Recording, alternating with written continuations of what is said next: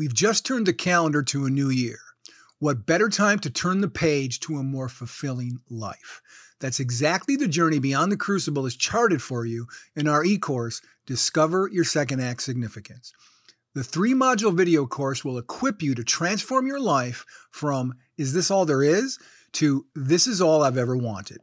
Each session is led by Beyond the Crucible founder Warwick Fairfax, who shares his own hard won successes in turning trials into triumphs.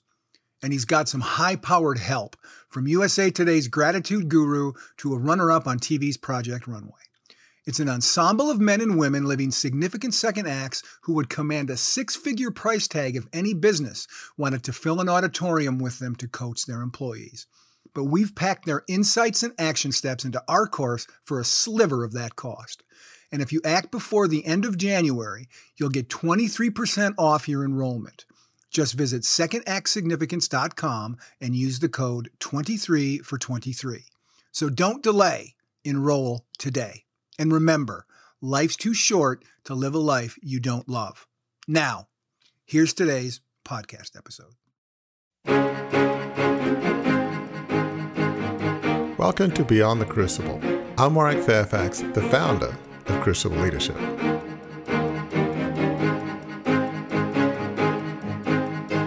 Somebody that doesn't want to be seen being in charge of a, a massive media company is not a good strategy. So it was once it quote unquote succeeded, it, it was like a nightmare, you know, face in the media, editorial cartoons, you know, young Genghis Fairfax, me dressed as like a Mongol warrior, as one editorial cartoon had what took more than 100 years to build, Warwick Destroyers, you know, how do you start a small business, give Warwick Fairfax a big one. Back in 87 to 90, if I walked in the mall, people would look at me like, I've seen that guy on TV. Like I would be known. It'd be crazy. So no, it was once it quote unquote succeeded by late 87 when we were in control, it was a nightmare then. It, the, the realization is I don't want to be here, but I'm here.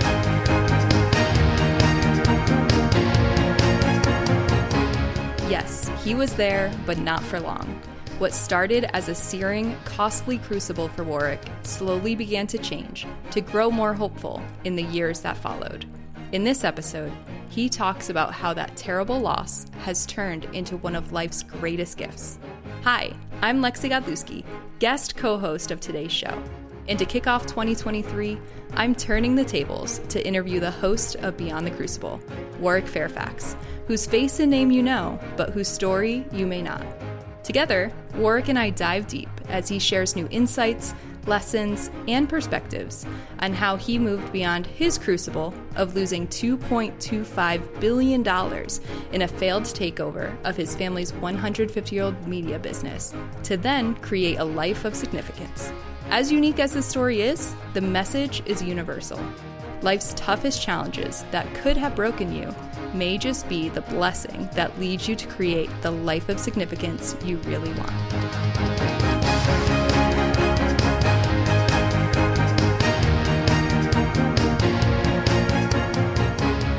So, I am a new voice and a new face on this episode today. And first of all, thank you for having me on the show. I'm, I'm really excited to be here and I'm really excited about the conversation that we're going to have today. So, for those of you who don't know me, I am Lexi Godlewski. I'm on the marketing and branding team for both the Beyond the Crucible team as well as the Signal brand innovation team.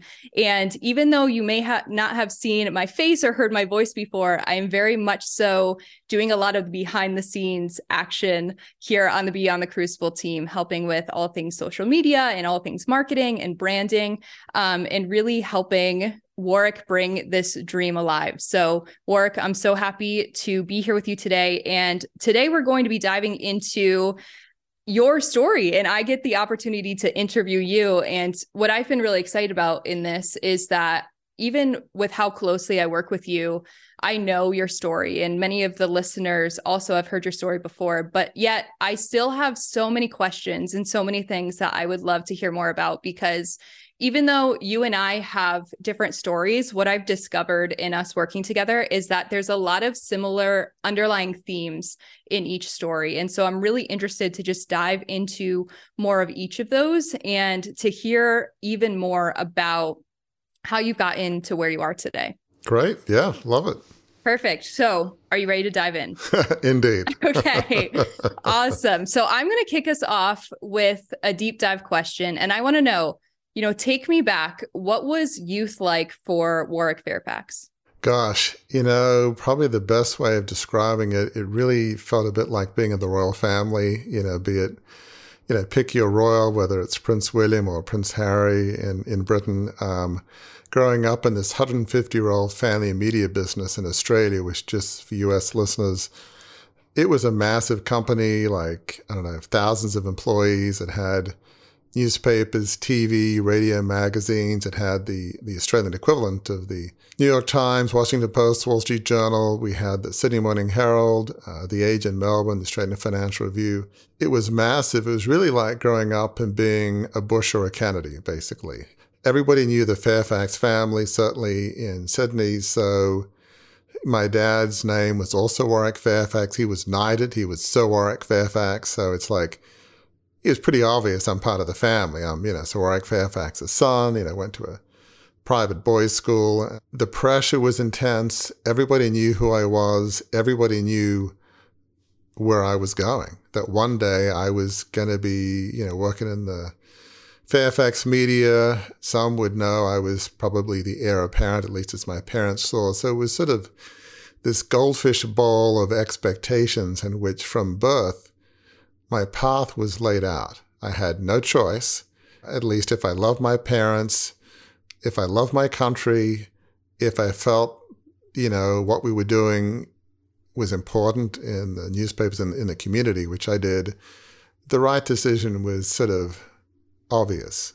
You know, how could I not do that? It'd be almost poor analogy, like in time of war, saying, "Yeah, I'm not joining up. You know, I believe in the war and our country's under threat, but I'm good."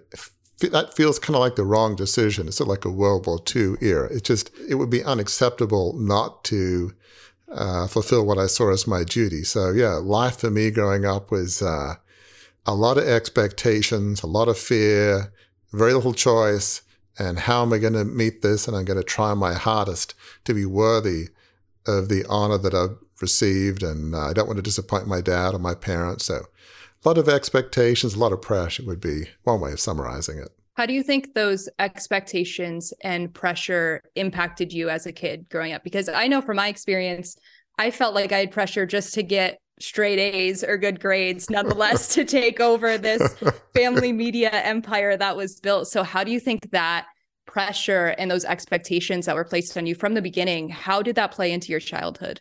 I'd say it made me very cautious, very risk averse, very careful. It was obvious to me at a young age if I did something dumb like flunk out of high school, DUI, substance abuse, I mean, young people, you know, we often do things that aren't that wise or suboptimal, as they say, you know, that later on we think, oh, that wasn't very smart. But you're mm-hmm. a kid, you do dumb stuff. It's part of growing up. In my case, it'll be front page in the newspapers. I mean, you know, I just, and the, I just couldn't afford to. So there was the sense that I was very cautious, very risk averse, worked extremely hard because uh, I felt like I'd come from about as much money and privilege as you can, and I was not going to be those dilettante kid that you know runs around in fast cars and parties, and that wasn't going to be me. I almost had a chip on my shoulder. I was gonna, I was not going to be that person. Yeah. So going to Oxford and Harvard were those more so things that were just expected of you to do that you needed that education, so it's just expected that you go there versus your own kind of drive and intuition and desire to go there? Absolutely. Yeah. My whole internal desires and wants was really kind of irrelevant growing up. It was I've had to learn in subsequent decades it's okay to pursue a path you want or pursue a life you love. It's not wrong. you know? Yep. Uh, so it's right, I think, which we advocated beyond the crucible. But yeah, I mean, my dad and grandfather and a few other relatives uh, all went to Oxford and you know, I it wasn't a shoe in. Yes, I guess there was some legacy component to Balliol College, Oxford, where I went, but I always was in the like in the top two or three at school. I got good grades, so you know, at least I felt like I was in the conversation in terms yeah. of academically. But still, you know, Oxford is not easy to get into. Yeah. At least they, they they send out oh I don't know alumni material from like the Times literary supplement, the Times of London. That I don't know like for the last eight plus years running, they've rated Oxford as the number one university in the world, which maybe there are other things that look at it differently, but it's up there. So yeah, it's it's not easy, but but yeah, I mean, but part of it too was I wanted to escape from Australia. Mm. You know, Australia doesn't feel like a safe place because everybody knows me. Still to this day, I wouldn't. It doesn't feel ultra safe. I just feel like I'm on my guard, and so going to the UK, nobody knew me. It just Fairfax Media meant nothing. It's funny to hear that you know you wanted to go to a different country for that fresh start and because no one recognized you because this is one of those themes that i picked up from my own story as well of i grew up in a small town you know in new york and at different points in my life too both when i was when i was going away to college as well as then in my adulthood there have been a couple times that I wanted to go to somewhere new to just start fresh because nobody knows you. And there's a lot of people who find that very scary and they would ask me questions about that before I moved like aren't you nervous? You don't know anyone? And for me I actually find that very oddly refreshing that nobody knows you there or nobody really knows your background or knows your name or anything like that. And so I think it's really interesting to hear that like I mentioned before even though we have different stories to hear that similar little theme in there of I wanted to go somewhere else that I could start to kind of craft my own name, you know, and craft who Warwick is, you know, in this example. I find that really interesting.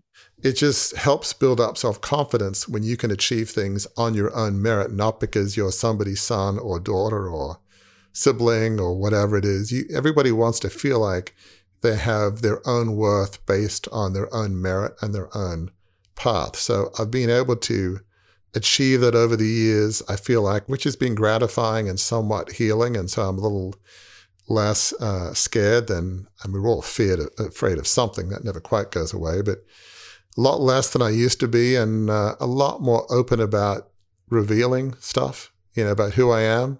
So I want to dive into your Crucible experience of when you took over the family media company. And I'm curious to hear, you know, from a high level overview, how did the company begin? Was it started by your great grandfather or even further back than that? Yeah, it was started by my great great grandfather, John Fairfax. And um, as I've written my own book that came out, I guess, October 2021, I in part write about him, John Fairfax. You know, he was somebody of, you know, great faith, elder in his church, but he was a business guy, worked hard. His kids loved him, his wife loved him, employees.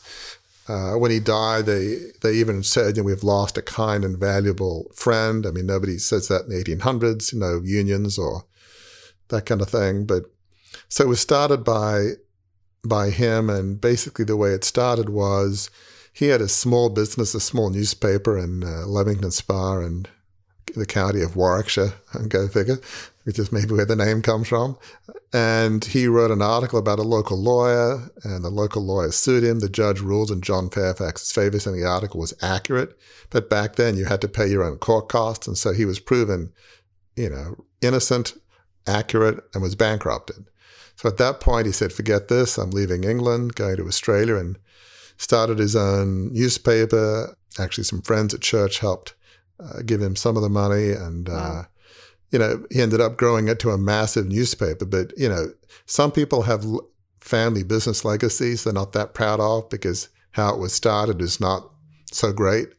This is not that story. This is somebody that I admire above all these characters. So that sense of service to the community uh, and faith uh, to a degree that lasted generations. I mean, more the values maybe than the evangelical faith faded a little bit over the generations, but there was this legacy of service and faith. And so it, it grew from one newspaper, the Sydney Morning Herald, to a massive organizations. And so, you know, uh, one of the things I really admire about the company and certainly the Sydney Morning Herald, the original masthead had May Whigs call me Tory and Tory call me Whig, which basically in modern language means may liberal call me conservative and conservative call me liberal.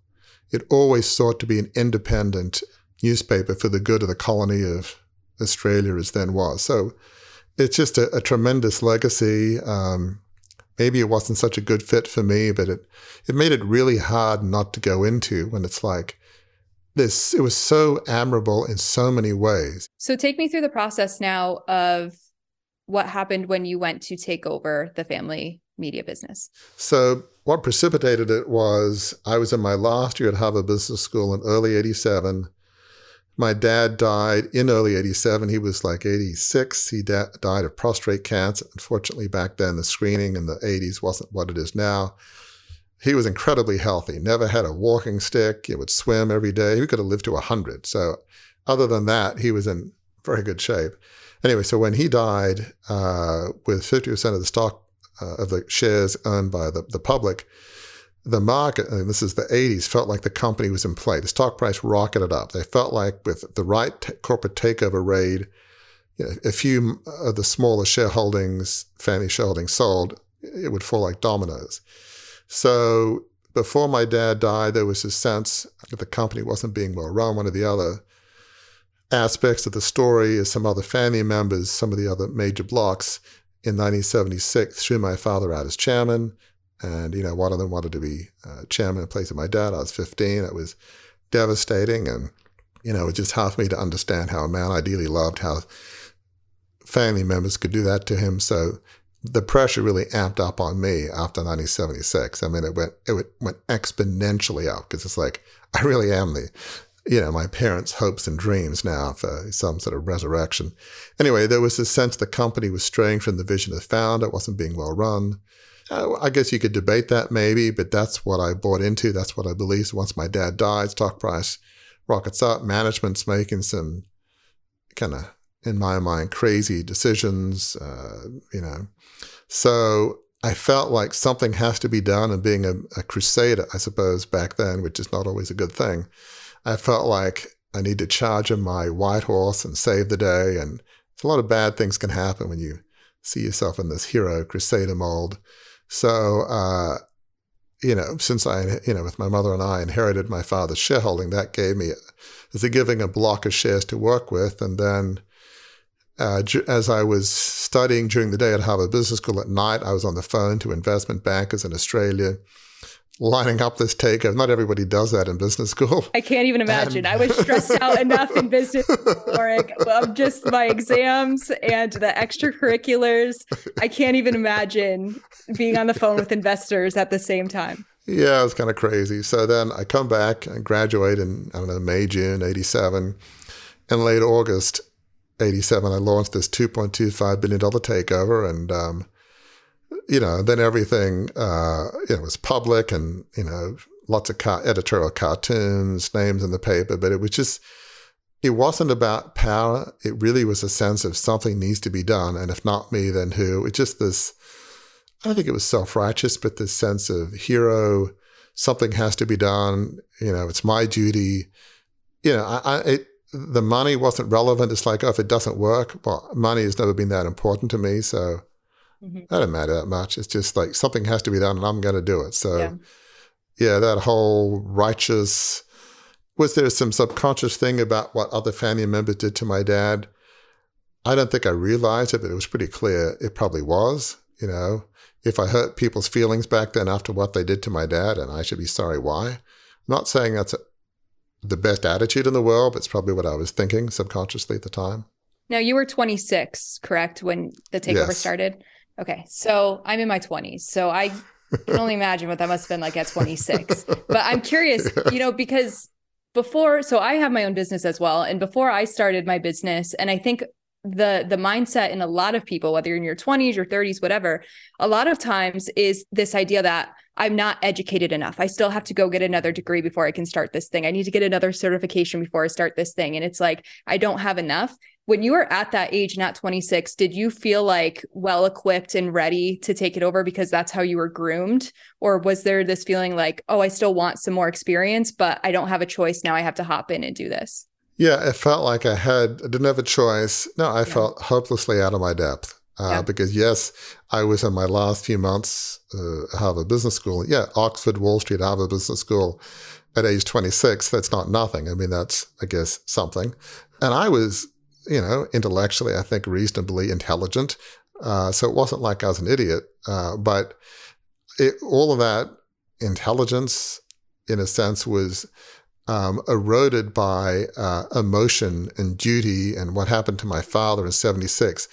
Emotion can trump intelligence and common sense any day. So those waves of emotions can destroy your common sense. That's one lesson learned. I don't care how smart you are, in the right circumstances, you can make incredibly stupid decisions given the right emotional toxic mix, unfortunately. So none of us are immune, but um, yeah, I didn't feel ready per se, but it's like whether I was ready was irrelevant. My thought was I would, you know, bring in some good management, and I did. I brought mm-hmm. in a chief executive that increased operating profits 80% the first year, but after interest, you know, it didn't matter. So, you know, it's great that operating profits are doing well. But so, yes, I suppose I showed the company wasn't being run as well as it could be. But did I feel prepared?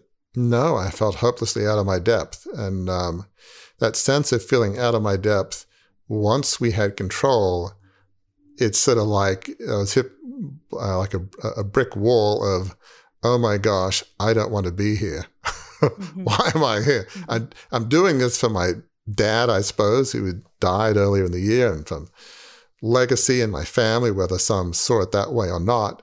But it's like I was, and still to a degree am, a sort of shy, reserved person. I just, I did not want to be there.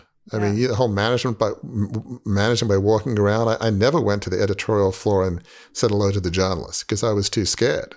Yeah, I just had to try and figure out how to get in the elevator to my office on the top floor it was crazy stuff. And even then, there was the big corner office, I mean, massive that my father and then my older brother had when he was chairman. I didn't want that office. I had the chief executive take that office. And he said, You, really sure, Warwick? you're the proprietor, as they used to call me, the controlling shareholder. Uh, no, no, I'll take, you know, uh, one of the other offices. Um, they're still nice, but a quarter of the size. I just, I didn't want to be seen. I didn't want to be, for somebody that doesn't want to be seen, being in charge of a, a massive media company is not a good strategy. So it was, once it quote unquote succeeded, it, it was like a nightmare, you know, face in the media, editorial cartoons, you know, young Genghis Fairfax, me dressed as like a Mongol warrior, as one editorial cartoon had. What took more than 100 years to build, Warwick Destroys, you know, how do you start a small business, give Warwick Fairfax a big one. I mean, there were back in 87 to 90, if I walked in the mall, people would look at me like, I've seen that guy on TV. Like I would be known. It'd be, it'd be crazy. So now it was once it quote unquote succeeded by late 87 when we were in control, it was a nightmare then. It, the, the realization is I don't want to be here, but I'm here.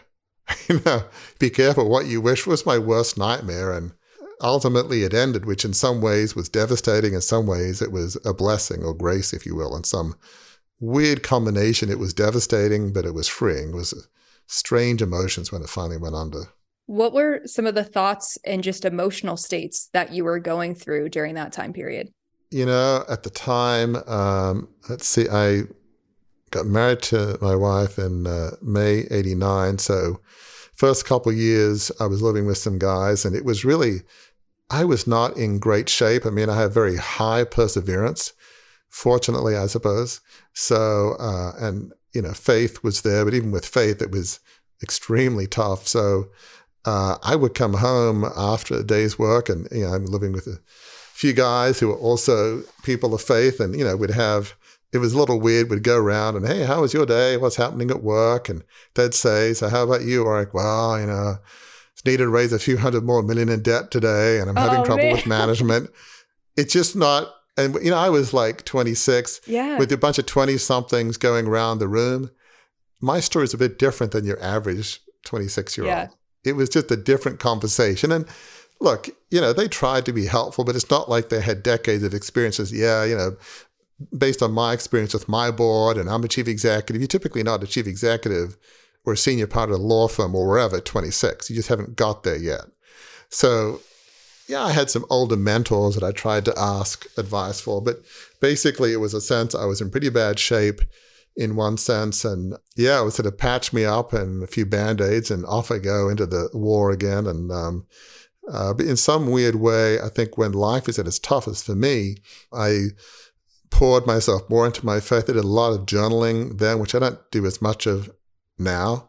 But I did a lot of journaling, almost like a spiritual conversation. It's a little weird, but you know, just pouring my heart out to God, and hopefully I'd hear some pearls of wisdom back, which may you could argue is it God, is it my inner self? Who knows? But I like to think it was Him. But yeah, I did a lot of journaling. But yeah, it was really, really tough those years. It was, I mean, there was even one time, which I don't talk about that much, but we've gotten a big court case with our financial advisors who, one of them, you know, a group advised me on the takeover. There was the good financial advisors who I ignored, and there's the ones that kind of advise some of the biggest takeover artists in the country. And they said, yeah, sure, it can be done. You know, whether it's sustainable, I guess, probably was unanswered.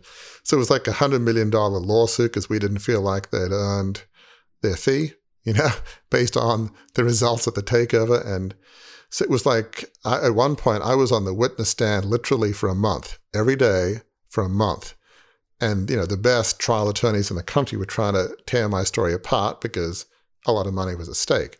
So that was a tough time. And yeah, I had people praying for me. And uh, somehow I got through it and we settled very favorably to us. But yeah, I mean, there were some really, really challenging times during those days. Uh, so yeah, it was, it was just, it was survival. Get through the next day. It was literally emotional survival. It was very tough.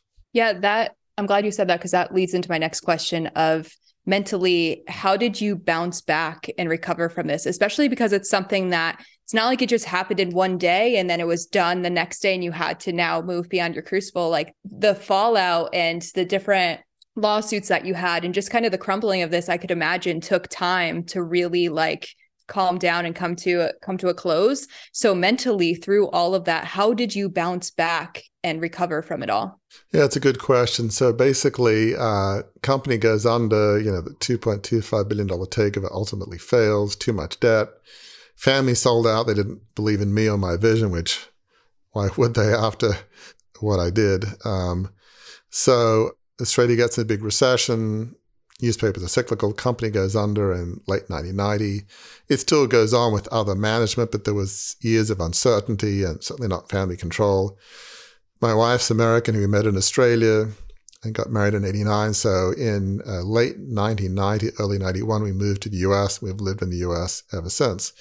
The first emotions having left Australia was like I'm out of prison. Hooray, you know, sense of deliverance. It's just, it, there was that fleeting sense of relief, but then there was just, I wasn't clinically depressed, but just this sense of, um, I was very down because we're all different, but I'm one of these people that if something bad happens, my go to thought is it's my fault.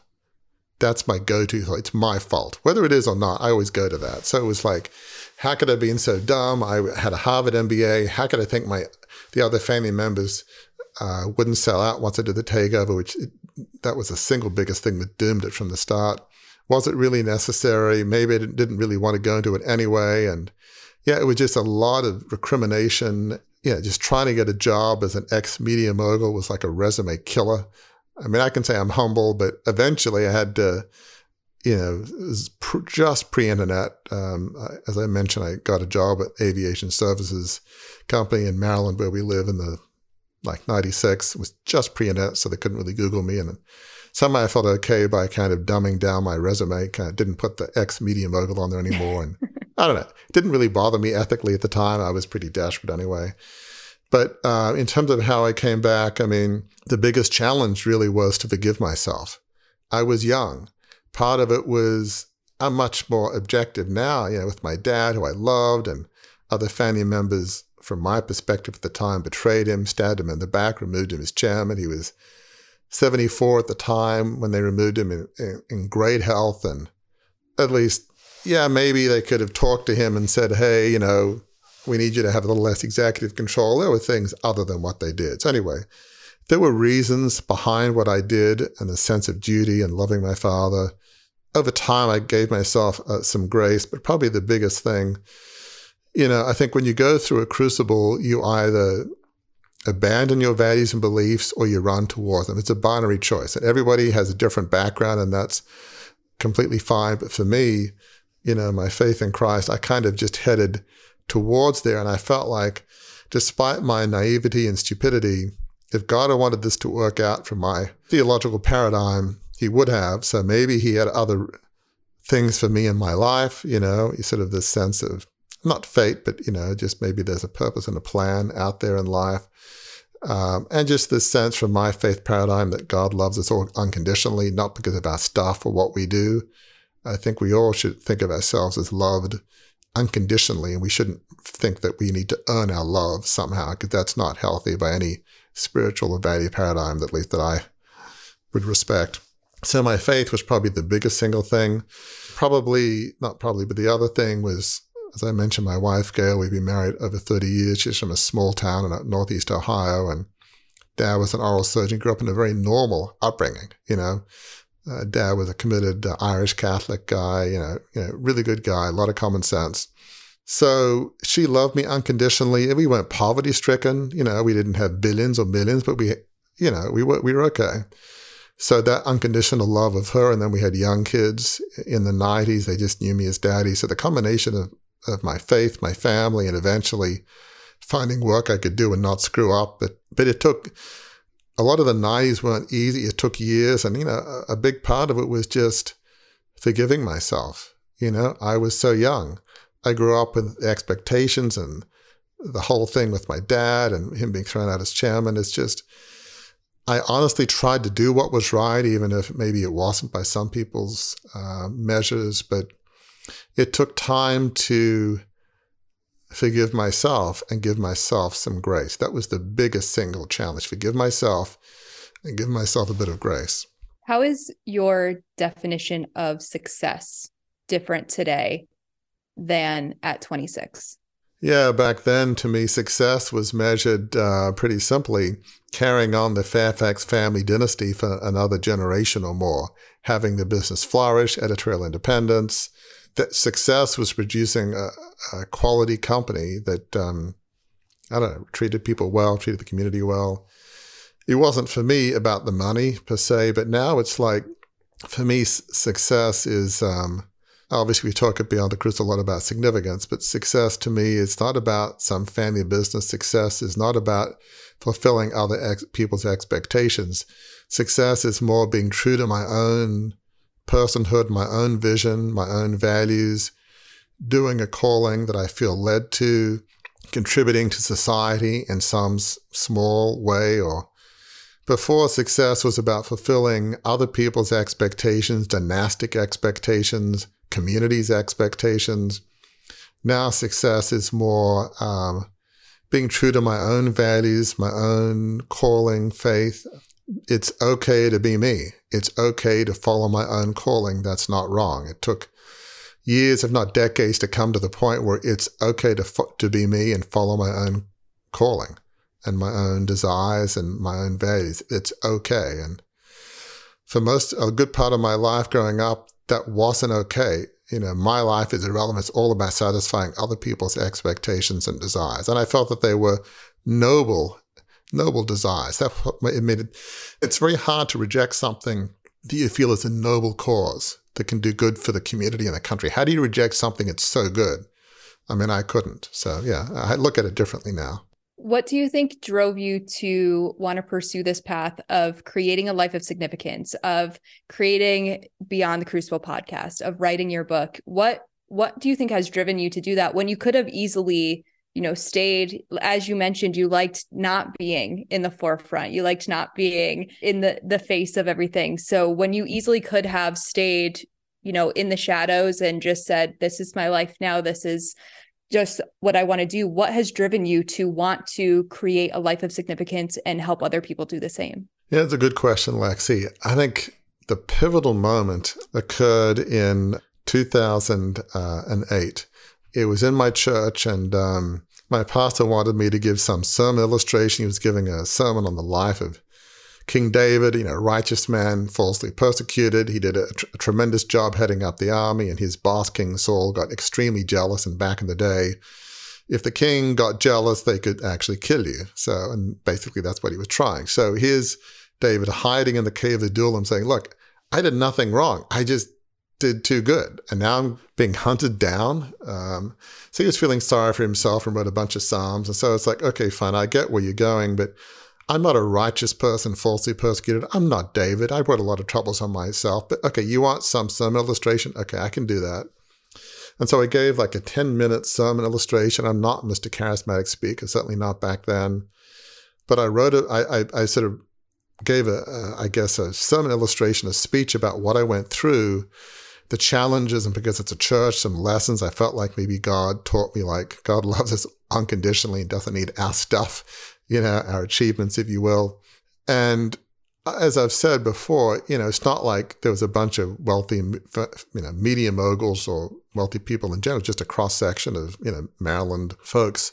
But people weeks and months after came up to me and said, you know, what you shared really helped me, Warwick. And I'm thinking, how could that be possible? I guess by sharing my own brokenness and pain honestly and vulnerably and some lessons learned, it helped people. So at that point, I thought, you know, I never wanted to write a book about my story that said, I was a righteous person, falsely persecuted. I was right, they were wrong. You know, dissing on other family members. I could have gone into great detail about other family members throwing my dad out as chairman, and I could have, I could have really gone into great detail about some things. But it's like, you know, that's boring, wrong, and it's against my value set of throwing rocks against other people. So I just could never, it was almost like beneath me in, the positive sense of that word to write that was against everything I believed in. So I never did. But if I can write a book about my own mistakes and what I learned, and then it grew into maybe lessons from some of history's greatest leaders, from family members, John Fairfax, my great great grandfather, my dad's Warwick Fairfax, some inspirational biblical figures. But the the the, the uh, core of the, the book, in Crucible Leadership, Embrace Your Trials to Lead a Life of Significance, is you know, how do you bounce back from your worst day? How do you lead a life of significance, a life on purpose, dedicated to serving others? the core of that is really my story and what I learned and how I bounce back, if you will. So the journey to writing that book uh, and that's Talk in Church changed everything because from then it's like I was trying to get it published in Australia and some wanted more, publishers wanted more of a sensational book, but one said, a business publisher, you know, uh, this could have merit, but I think it's probably better to get it published in, in the US where it's more, people aren't coming with an agenda. People don't have a, a set of preconceptions. And so, but to do that, you're really going to need um, some branding and marketing help. You're going to need a following on social media, get an email list. And I'm not an expert in branding, but having a Harvard MBA, I understand conceptually what they're talking about. Yeah. and so then through a fortuitous and I would say uh, maybe, I don't know, God sent, universe sent set of circumstances, I came across somebody that knew Cheryl Farr, who heads up Signal. So I've worked with uh, the Signal team for a lot of years now. If it's five plus years, maybe a bit longer.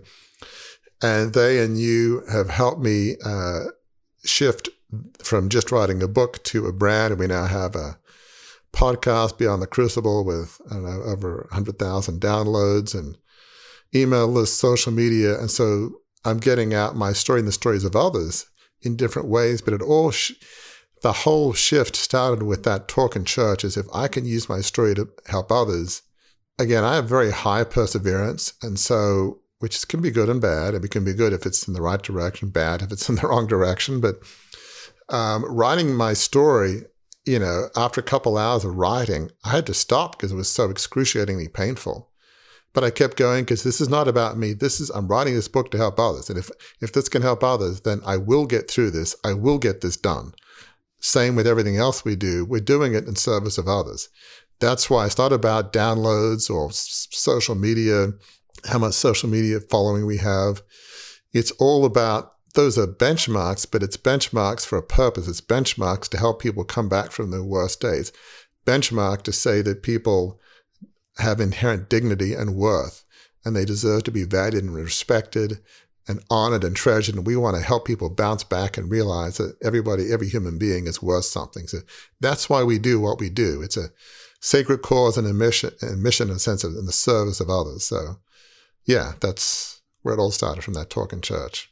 You just made a lot of really good points that I want to highlight really quickly. Of number one, I think a lot of people have this perception that after their crucible moment happens to them, after this really hard difficult challenge that they went through when they were in the pit that one day they're going to wake up and just be like i'm fine and life is great again and i'm back on track but there's going to be moments when you do step outside of your comfort zone that those fears or those thoughts or those things that you went through in your crucible can still come up and impact you and affect you. And i think what's what's really cool to hear from you is that you experienced that as well when you were writing the book. However in those moments, you chose to prioritize the service and the mission and the vision that you have created to use your story to impact other people and to help other people and to help them move beyond their crucible that a lot of times in those moments when those thoughts and those fears and excuses come up it's really easy to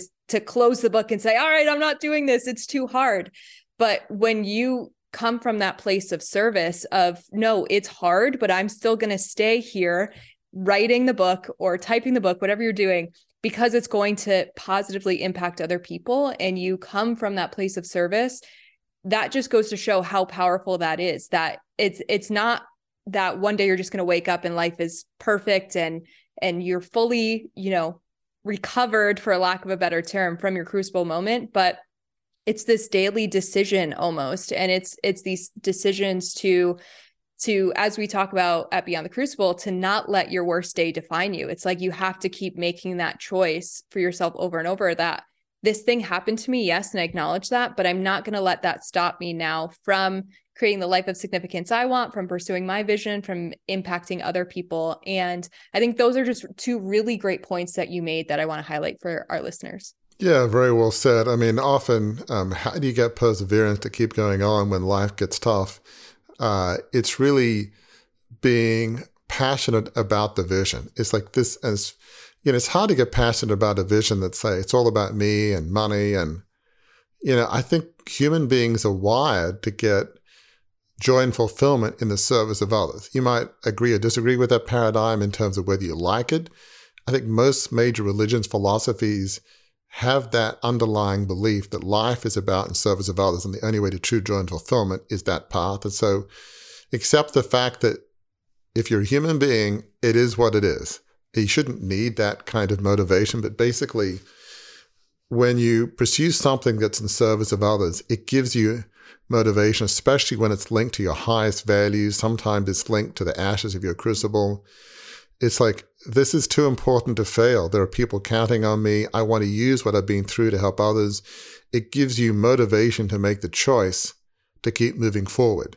The more you believe in what you're doing and your vision, the more it gives you motivation to push forward and push beyond your fears. But there's the realization that, you know, it's not like I'm healed, I'm fine, I'll never have a negative thought. No, that's unrealistic. You know, we're not here painting some Disneyland unrealistic picture. So, you know, it's interesting. We've recently completed uh, a series on loss, and a number of folks have talked about just this combination of grief and joy, like losing a loved one. And just, yes, I still have grief and a sense of the mistakes I made and the family business going under. And yes, you know, I mean, life goes on, but would life be better if the Fairfax family controlled it and people felt safer? I mean, it's it's going fine now. Yeah, I could go down a path that's not helpful to me, and certainly self-recrimination. Um, and how could I have been so dumb? And once in a while, those thoughts will come up. Not as much. With everything that you're building today, you know, with the launch of the new e-course, with telling your story on your podcast, on other people's podcasts, with the speaking events you do, with the book, with all the different things. Are you surprised by how many people, and especially those younger audiences too, when you've spoken at colleges and that type of thing, are you surprised by how many people have resonated with your story, even though it's it's really unique? Yeah, I mean it's it's sort of amazing. I think of uh, two incidences in the last few months. I spoke at uh, Seton Hall, which is a university in northern New Jersey. Uh, it's my second time there to the Buccino Leadership Institute. And this year I spoke uh, in November to a bunch of first years, a bunch of freshmen. They're just a few months into their college experience, a few months out of high school. And here, you know, I'm not Mr. Charismatic Speaker. Yes, I've had help crafting, you know, a pretty good speech, I think.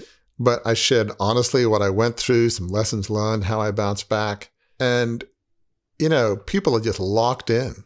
They're not looking at computers or devices. They are locked in. We have a time where we ask people to share their own kind of vision and something that would be, you know, something beyond themselves, um, a life of significance. And then one small step, and we hand out cards, uh, which are really good that, you know, you and the Signal team have helped create.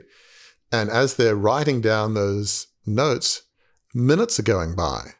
I mean, th- two, three, four minutes, heads are down. They're writing. And I had to feel like, okay, well, I got to keep moving here. Can't stay here forever. And then the questions they'd ask, you know, how are relations with your family? Uh, I mean, penetrating questions, people coming up to me, you know, with some high school kid that uh, I guess he was sitting in uh, on what, like a college visit. And he said, you know, um, I had an ROTC scholarship all set up, but because of some physical injury, that was gone because you have to be obviously to the ROTC, you know, military kind of deal. You've got to be physically fit. And so he was looking at Seton Hall and he was sharing me in a few minutes because there's a line of people waiting to get their book signed. And I didn't know him. Um, and he's sharing his story about what he went, not in a bitter way, but just almost in a this is not going to define me kind of way and pressing forward. And I was just amazed that people in just a few minutes of sharing their stories with me, they don't know me at all. I mean, I, I couldn't be more different. I'm from Australia. You know, here's an African American kid from northern New Jersey. I mean, our backgrounds couldn't be more different. But yet he's pouring in his heart out to me in a few minutes. I mean, it just blows me away that things like that happen. And then, uh, actually, a little bit before then, in October, I was at my, uh, I guess, 35th reunion at Harvard Business School. And I was asked to be part of a group of people that was sharing in about, I don't know, 10 minutes or something, their story. You know, Harvard Business School people, my age, they're late 50s, early 60s. They're typically very successful. They're not people that, by and large, are people of my faith per se. They're, I don't know, different perspectives, but it's, you know, cross section, you know, successful business people. And so many people afterwards said, Thank you for being vulnerable, because typically CEOs, business leaders are not vulnerable at all. And they said, What you said mattered. That meant a lot to me. I mean, you could say, Oh, I'm, we're fellow alumni, but yet, I don't know, I guess I, have a different value set. I don't think of myself as your typical CEO. I guess I'm not really a CEO type. I think of myself as quite different in a lot of ways. Uh, I think differently. And so younger audiences, maybe the older audience, but it's just amazed how by sharing openly and vulnerably about I went through, somehow people can relate. I mean, the power of vulnerability for a purpose, as we say, being humble about it all. Yeah, it's just it's it is amazing to me how people seem to relate to a story that I feel like is the most unrelatable story you could ever share hey, I made a $2 billion takeover that failed of a 150 year old family media business. It's not like sharing stories of cancer or loss or, you know, what have you, which are all too common.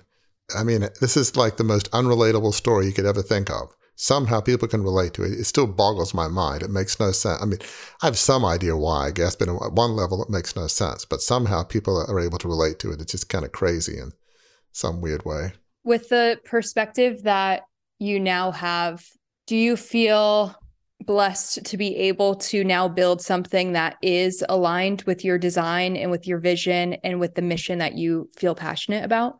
You know, I do. I mean, a lot of people write about gratitude and I talk about it. It's not the central thing of what I write about, but I do feel very blessed, very grateful. Yeah, I mean, so many ways. I mean, I'm freed from the whole family business. As I recently said, it's really grace, it's deliverance. I was in this gilded cage living somebody else's life, not even my dad's life. I was living my great great grandfather's life. I was living the life of somebody five generations before. He died in the 1870s. I was born in like 1960. That's close to, you know, living the life of somebody that died uh, almost 100 years before I was born. You know, it's just crazy. I'm delivered from all that. I can be who I want to be. I can live the life that I love, that I feel called to, that I'm extremely passionate about. So I'm grateful for that. I'm, you know, with my dad having th- three marriages and my mother two, the whole divorce thing was something I was always paranoid about because I did not want to be another sister. I saw the effect it had on my older siblings. I mean, it was it's never good. Certainly, it wasn't good in my family. So, you know, to be married to my wife, Gail, now 33 years, I mean, there's not one day that I don't say from my paradigm, you know, thank you, Jesus, thank you, God. And nobody's perfect, but she is just very giving, non judgmental, selfless. Actually, when she has an issue, she tells me, which I love it. She's not what some people are like, they don't tell you. So I'm so blessed. I love it when people say, Yep, I have an issue. Here's what it is. I'm, I'm so blessed. I'm blessed by my three kids that are like 31 to 24, two boys and a girl. I mean, I just, I'm grateful what I do at Crucible Leadership. I'm grateful for the whole team at Signal, uh, Cheryl, yourself, Christina, Blair, everybody, um, Gary with podcast and public relations, the team at uh, Content Capital who helped produce the podcast, uh, Casey and, and, and Matt. I mean, I'm I'm blessed for all of the people we have on the Crucible leadership team. I mean, there's not one day that I just say, "Thank you, Lord." I'm I'm just so so grateful for the life I have, for my family, from the work I do, and it's hard for me to believe. How could all of this have happened? I mean, it's not like I'm not intelligent, but it's like, how could all of this be brought together? I don't believe in coincidences and accidents. I believe maybe there's some hand up there from my faith paradigm that organizes this, but yeah, I just feel blessed. I feel overwhelmingly grateful uh, for the life I have, my family. I, I, just, I'm just filled with gratitude every day, which by and large, I guess for listeners out there, rather than have a daily list of what you want to complain about, it's probably better to have a daily list of what you're grateful for. It's a bit more healthy. So I don't do it mechanistically for that reason. I just feel blessed and grateful. I just feel overwhelming blessing, overwhelming gratitude. I, every day, I'm just, I'm just very grateful. I'm very thankful. And isn't it interesting to note with the perspective that we have now that you needed the worst day to happen to you in order to get to this point where you are building something meaningful where you are thankful for all these things where you are you know excited to show up and build your business versus trying to avoid the journalists in the elevator or that type of thing. You know i i find it really fascinating with stories like yours because that that's the piece that's so resonant with so many is that it's because we chose to not let our worst day define us that we were able to live these lives of of significance and experience more fulfillment, more joy, more purpose. And I think one of the other pieces that you mentioned too and I'm happy that you did that really resonates with so many that listen to your story is how you were freed from that cage that you were put in because you know even if we did not grow up in the same environment you did. I know for me, I was placed in my own, you know, metaphorical cage of what other people wanted for me, of what other people expected for me. And my journey has also been how do I free myself from that and how do I how do I live a life that's authentic to me and my design and my vision and what I want versus just the life that other people tell me I should live or what I should do. And I think that's the piece that's resonant with so many because no matter what background you grow up in, that is so common that other people are quick to just put their expectations and their dreams for you onto your shoulders. And it's a process of how do I undo this and how do I live a life of significance that's authentic to me? It's so true, Lexi. I mean, certainly in some ways, the greatest gift I've ever received was that pit of despair in my takeover days. And as I look back on it now, there's no way I ever would have left unless I'd been forced out because my sense of duty, my love for my dad, my respect for the whole legacy, I'm wired to like, my life may be sacrificed for some greater goal, so be it. I'm not saying that's a healthy mentality, but I'm wired that way. The duty sense, that sort of values twisted in a way that's actually not that helpful.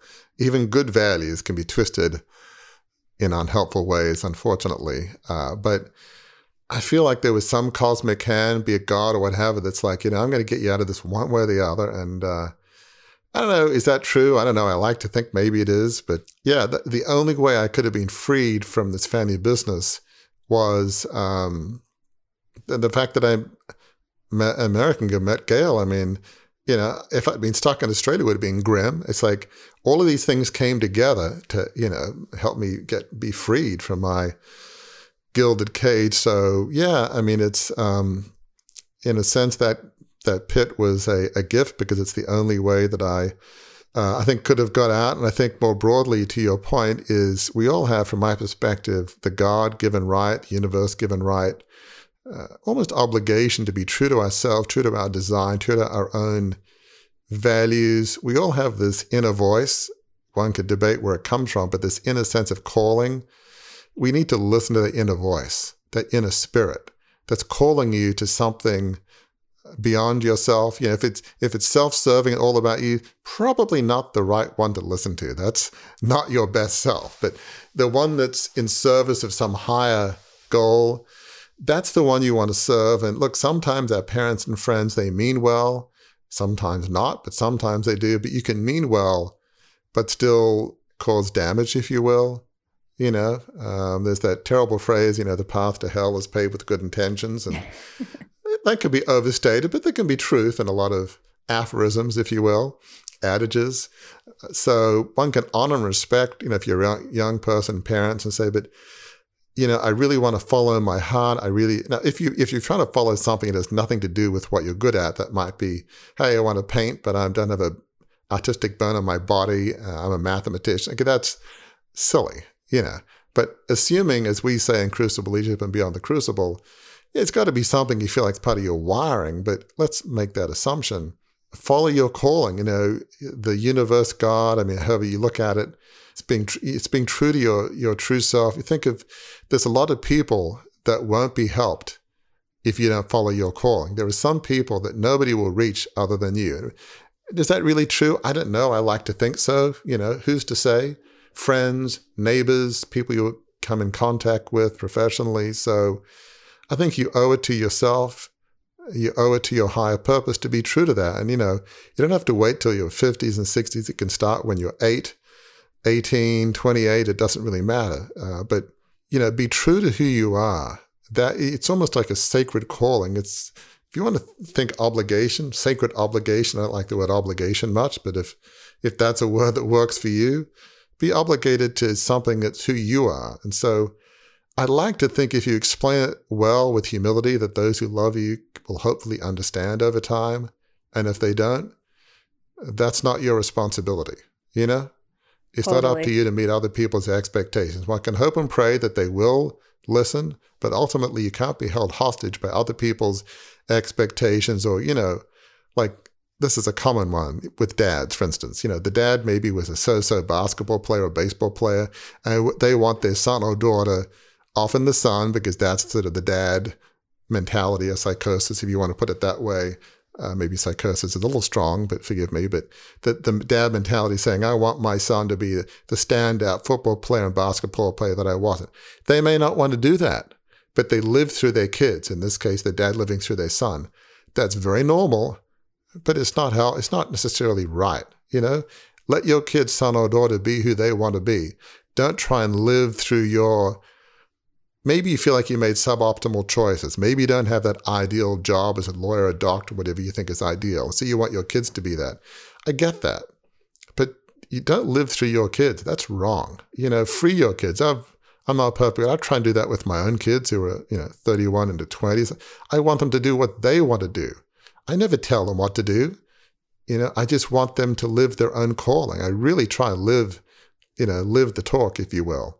Um, and I really, I think they actually feel that way. That I've always supported them in what they do. So that, I mean, that's actually something I, I'm okay with being proud of that one. You know, it's like that. That is know. a that is a blessing that they have parents who allow them to do that versus putting their own, you know, dreams and everything, perceptions onto them. So that's great. And what I found too from my personal experience is that even if you when you pursue your dreams i have found that a lot of times when i pursue that authentic calling a lot of people don't get it at first and they don't understand these crazy ideas that i have to pursue however once they see you pursuing them and how much it fulfills you how happy it makes you the impact that you're making with that their mind starts to change a little bit and what i have found from my experience i don't know about you warwick is yeah. then people start to come around a little bit and they're like all right, what's Lexi doing? Because there's something that's working.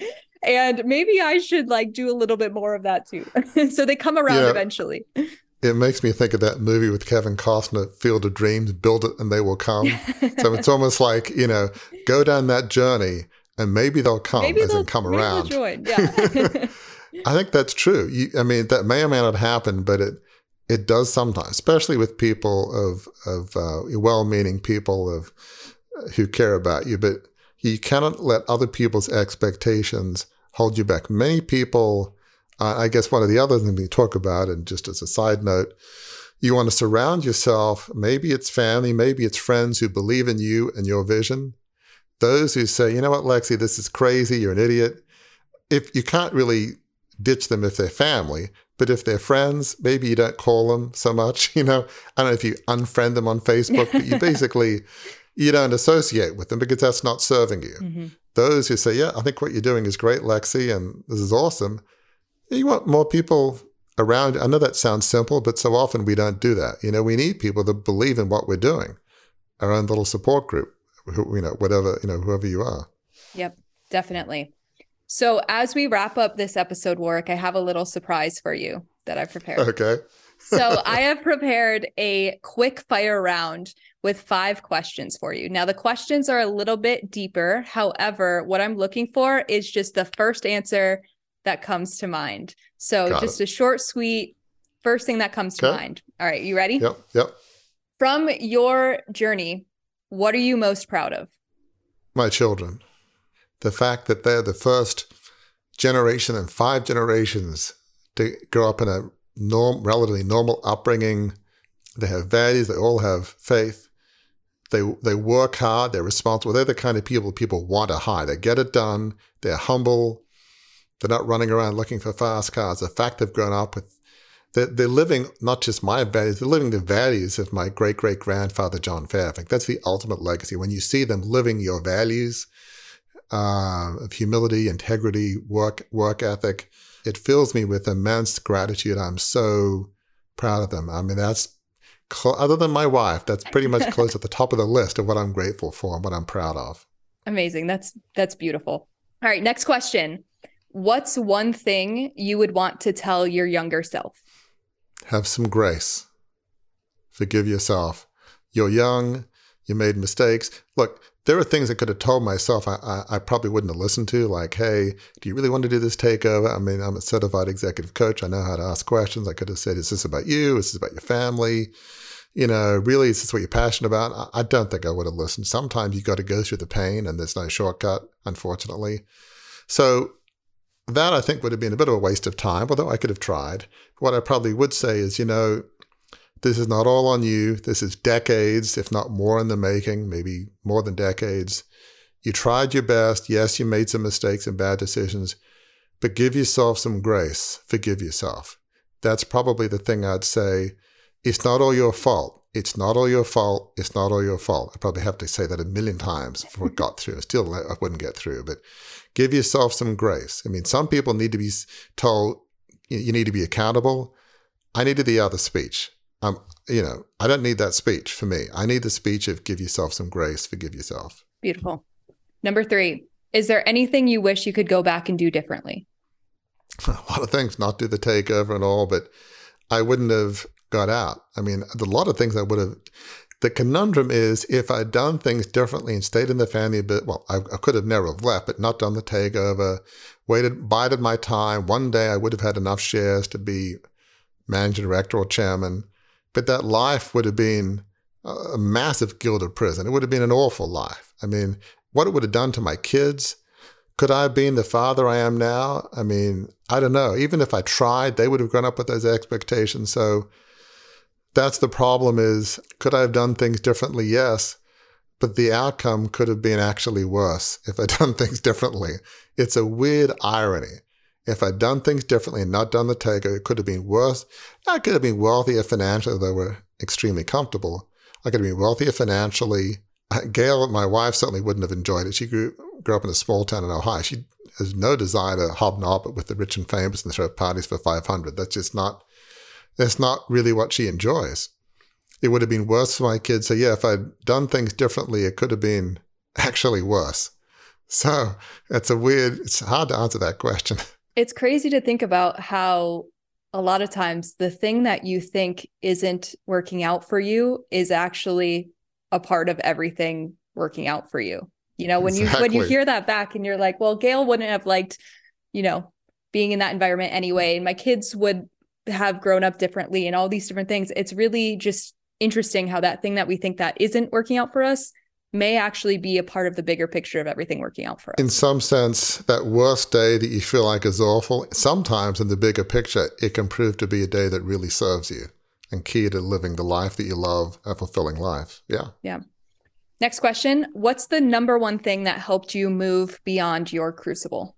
That answer is it is my faith, my faith in, in God. I think for all of us, when you go through a crucible, it can either push you away from your values and beliefs, which is very understandable, or it can push the other way. I was like a, as I've sometimes said, a man clinging to a mast of a ship in a raging storm. That faith in God and just that sheer fact that I believe He loves us all unconditionally, that all of us, from a broader perspective, are loved because of who we are, not what we do. We're, as somebody said, we're not, you know, human doings, we're human beings. We're, we all inherently have value that paradigm shift that I'm not worth something because of my inheritance or my heritage or John Fairfax Limited. I'm worth something just because I'm a human being. We're all inherently valuable. That paradigm shift that God loves us unconditionally and the, the value set that goes with it. That was the single biggest thing that I kept clinging to uh, that helped me come back. It was the single biggest force to come help me come back from the, from, from my pit.